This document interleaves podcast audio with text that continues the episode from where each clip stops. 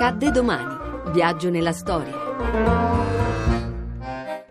27 settembre 1945. Esce nelle sale italiane Roma città aperta.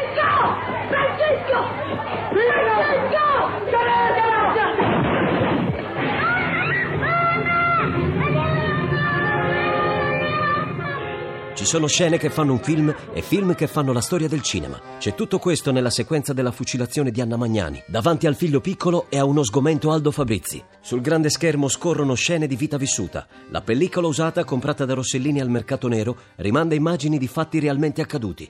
Una città ferita si racconta, si svela senza pudori. È il capolavoro del neorealismo. Sono episodi che sono sorti da tutte le parti. No? C'era, c'è stato l'esecuzione di Don Minzoni, poi c'è stato un altro prete che era stato preso a Roma che si chiamava Don Pappagallo, poi c'erano le esperienze vissute da Necarville a Roma, cioè, sono un sacco di cose messe insieme.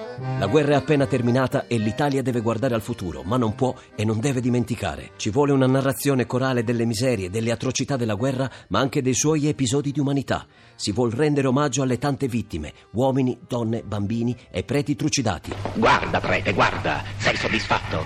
Questa è la tua carità cristiana. Questo è il tuo amore per il tuo fratello in Cristo. Hai preferito vederlo ridotto così piuttosto che parlare, ma non sperare, prete ipocrita, di salvarti né di salvare i tuoi complici. Farai la fine dei traditori.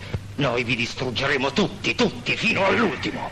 Le generazioni che verranno e che non hanno vissuto quegli orrori troveranno in Anna Magnani e Aldo Fabrizi maschere superbe e tragiche, a testimonianza di uno dei periodi più bui della storia del nostro paese. Un film girato tra il popolo e per le strade. È finita, è finita.